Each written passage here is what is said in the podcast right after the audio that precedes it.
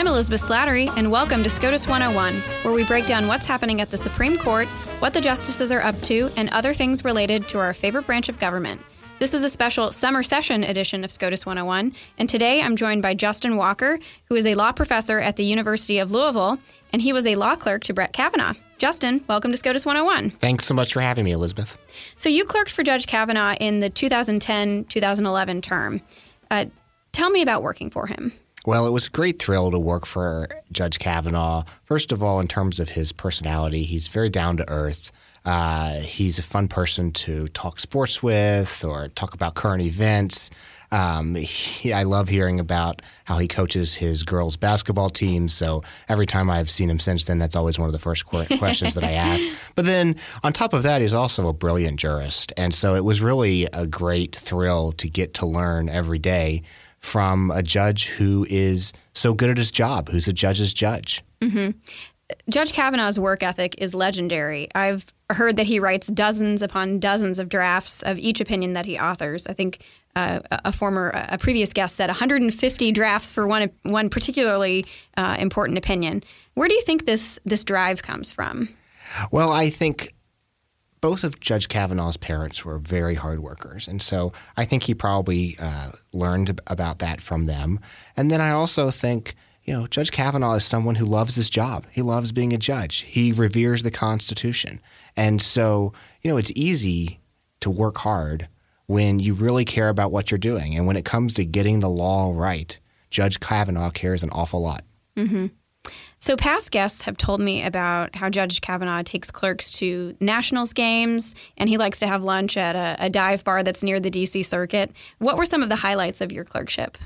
Oh, my goodness. Well, I suppose I'll always remember the, the house party that Judge Kavanaugh would have uh, every Christmas, uh, where he would invite he and his wife Ashley and their uh, two daughters would in, would have over the current clerks and then also the former clerks, and mm-hmm. it was mm-hmm. just a wonderful time to uh, reconnect. Uh, with people who had been there before to share some war stories, and then also to see the judge in a family environment. He's just, uh, you know, he's an adoring husband and uh, great father to the two girls, and so it was it was always a, a, a lot of fun. And he he used to order uh, uh, beef from uh, Perini, Perini Ranch beef that it was always delicious, and so uh, he got me hooked on it. I order it sometimes myself now. Where where is that beef from? I think it's from Texas. I'm not sure, but it's it's just fantastic, Elizabeth. You order it, they send it to you, and all you have to do to serve tenderloin is just take it out and let it let it uh, chill. Oh, nice. That sounds really tasty. So, is there something people may not know about Judge Kavanaugh that you think they need to know? Well, you've mentioned one thing that uh, I think is his his work ethic, and so it's it's out there. But um, to a degree, I remember being in Justice Kennedy's chambers and hearing Justice Kennedy talk so fondly about Judge Kavanaugh back when Judge Kavanaugh was a clerk, a young lawyer for Justice Kennedy, and Justice Kennedy would say, "Brett was always in his chair at his desk. He'd be here in the morning when I came in. He'd be here at night when I left." And I'd say, "Brett." Go home. You need to have a life. and then I'd come in the morning and he'd be right back there at his chair. So um, I, you know, I think people should know what a, what a hard worker is, but I also think people should know what a what a down to earth uh, guy he is. Um, he hasn't let being a judge for 12 years on the second most important court in the country, uh, being vindicated 13 times by the Supreme Court, he hasn't let that go to his head. I mm-hmm. remember uh, the last time he and I uh, had a morning meeting scheduled, he had to push it back a little bit because he had been so he'd been up so late the night before watching the Stanley Cup celebration for his beloved Washington Capitals. And I remember reading a few weeks ago an article in the Washington Post that actually interviewed his bartender in his local neighborhood. And the bartender said, I didn't know that he was a judge. In fact, I didn't even know he was a lawyer. He was always just Brett to me, and all we've ever talked about is sports. So you mentioned that you clerked for Justice Kennedy and, and that Judge Kavanaugh had clerked for Kennedy. It sounds like he left some pretty big shoes uh, for future clerks to fill. Um, tell me a little bit about clerking for Kennedy and how uh, how he's similar to to Kavanaugh as a boss. I think there are similarities. The first thing that comes to mind is that both are just fundamentally good civil people. They both take civility very seriously, and as evidence of that, you know. Justice Kennedy has served with 17 judges on his current court, and Judge Kavanaugh has served with 17 judges on his current court. And you can imagine they span the ideological spectrum. Mm-hmm. Uh, they've been impo- uh, you know, uh, appointed by Democratic presidents, Republican presidents, but they all consider Justice Kennedy and Judge Kavanaugh to be a respected colleague, and, and I think even more than that, probably to, to consider them friends. And so that says a lot about um, you know how high a priority both men place on civility. And then I think another thing that comes to mind is you know both both men really really love the law. They take seriously their role um, in in searching for what the law means without passion uh, or, or prejudice for you know one p- particular party or one particular policy outcome. And uh, so I, I think um, I think you know there are definitely similarities. So if someone only had time to read one thing written by Judge Kavanaugh, whether it's a speech he's given, a law review article, or one of his many opinions, dissents, concurrences, majority opinions, what would you recommend? I would suggest his dissent in a case called Free Enterprise v. PCAOB, the government's uh, public accounting board. Mm-hmm. Uh, it's uh, not for the faint of heart. It's a pretty long, long dissent with a lot of history and a lot of law there. Uh, it was later vindicated by the Supreme Court in a 5 4 decision written by Chief Justice Roberts.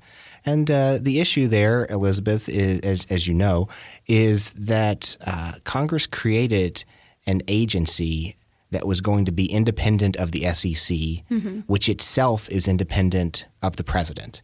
And Judge Kavanaugh writes, I think, with great passion about how the Constitution's structure, including separation of powers, protects individual liberty. And this mm-hmm. is another area where I think he has something in common with Justice Kennedy because Justice Kennedy has spoken passionately about how structure means liberty, how the framers thought the Bill of Rights were important, uh, but they believed that the greater protection of liberty was not some words written on a piece of paper in the First Amendment mm-hmm. or Second Amendment, but rather the concept of checks and balances and federalism and separation of powers. And so, if you read Judge Kavanaugh's opinion about the importance of separation of powers uh, in PCAOB, I think you really see somebody who understands that connection to individual liberty. Mm-hmm.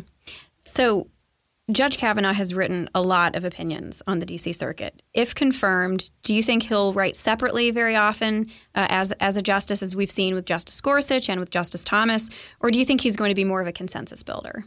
You know, it's hard to say uh, what the future will be like. I can only tell you that in the past, for 12 years, um, you know, he has not um, shied away from uh, writing concurrences or writing dissents um, when he thought they were called for. So I, I, would guess that compared to some of the judges on his current court, that he has written more frequently than some of them have. So one one final fun question: If he's confirmed, do you think he'll take advantage of the the highest court in the land, the basketball court at the Supreme Court. Oh my goodness. Well, I would be shocked if he doesn't. If you go into his chambers now, you'll see in his office a basketball, and it's not some fancy basketball with autographs on it. It's a basketball with scuffs and marks. it's been used a lot. He played basketball in high school and even played JV basketball in college.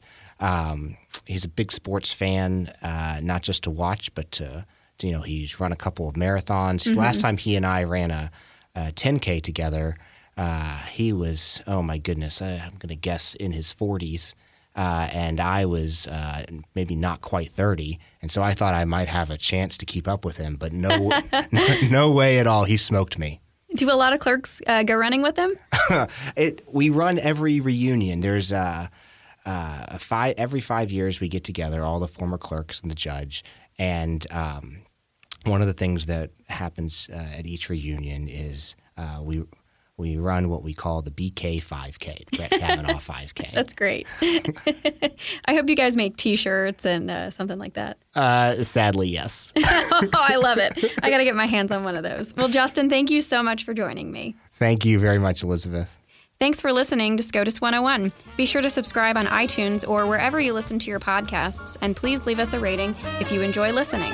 Please also follow us on Twitter at SCOTUS101, and you can email us at SCOTUS101 at heritage.org with questions, comments, or ideas for future episodes. You've been listening to SCOTUS 101, executive produced by Elizabeth Slattery, sound design by Michael Gooden, Lauren Evans, and Thalia Rampersad. For more information, visit heritage.org.